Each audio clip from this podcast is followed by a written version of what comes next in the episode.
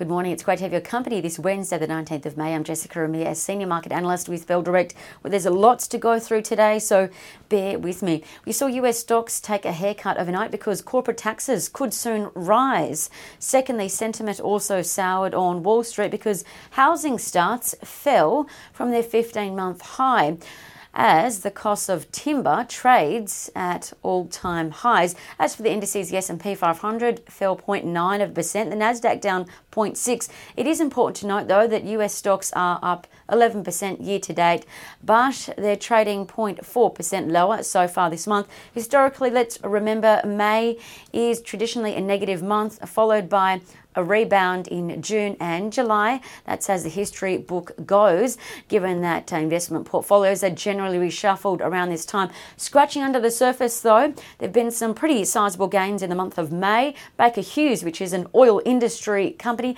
they're up about 30%. That's the best gain in the S&P 500. Now, what to watch today? The Aussie futures were earlier suggesting a bit of a haircut for our market after the market's risen for three straight days. Now, this has helped our market, the ASX 200, trade 0.6% higher this month.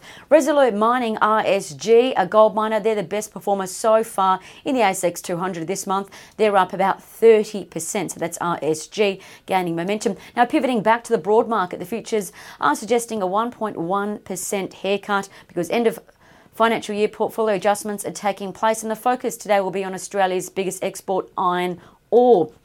Uh, iron ore stocks could see some profit taking, and there's been a bit of a big shake up overnight, uh, or yesterday, in fact. Iron ore could soon lose some of its shine because China is allegedly planning to start up their own production and exploration facilities. So, what does this mean for your iron ore stocks? Well, iron ore stocks we know have been trading at record highs, like Fortescue Metals, which is in uh, record high territory. Now, Australia is awaiting further detail, but some industry experts think that China could take up to 10 years to start producing their own quality iron ore. So keep that in mind. But it could be time to reflect on your iron ore stocks. Heat could be taken out, and wind could. Um, come out of their sails if Australian demand is reduced. Perhaps that's why iron ore fell uh, almost 1% overnight. So keep an eye on FMG today.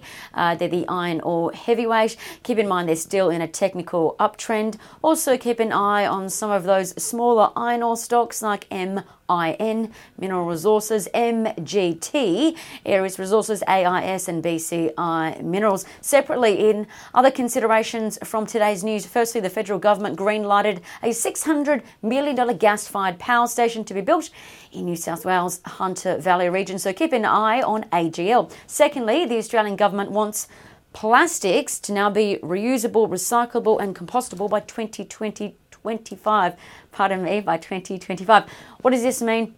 Well, there's a couple of ASX listed packaging stocks to keep an eye on AMC, ORA, PGH, and PPG. And thirdly, the US president overnight that he's pushing for electric vehicles to be produced in the US, a $174 billion EV plan, urging automakers in the US to build zero emission vehicles for US consumers.